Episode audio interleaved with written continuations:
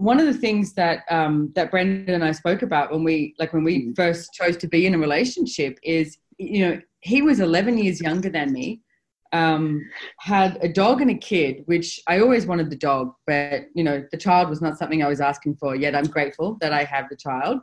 Um, and he came into the relationship with a hell of a lot of debt as well, which I didn't realize until much later. And it's like, but then I had all my idiosyncrasies too, but we didn't look at it and go, this is not the perfect man for me. It's like we actually enjoyed each other. Enjoyed each other. It's like we had the place where it was like, oh, this is fun. This seems like fun, so let's choose this.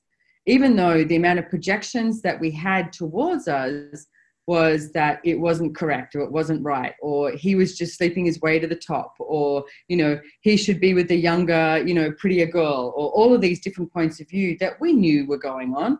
But it was like that we were not buying into the points of view of others. We were actually creating what we desired to create. So what if you actually desired what you desired to create, and ask for someone who's kind, caring, and nurturing. Ask for someone who's fun to show up. Someone who's going to, you know, acknowledge you for everything that you choose to be and not expect something of you. And everything that that is, and all of those conclusions that you've already decided are more real than the choices that you have where you destroy and uncreate it. Right and wrong, good and bad, pot and pock, all nine shorts, boys, millions.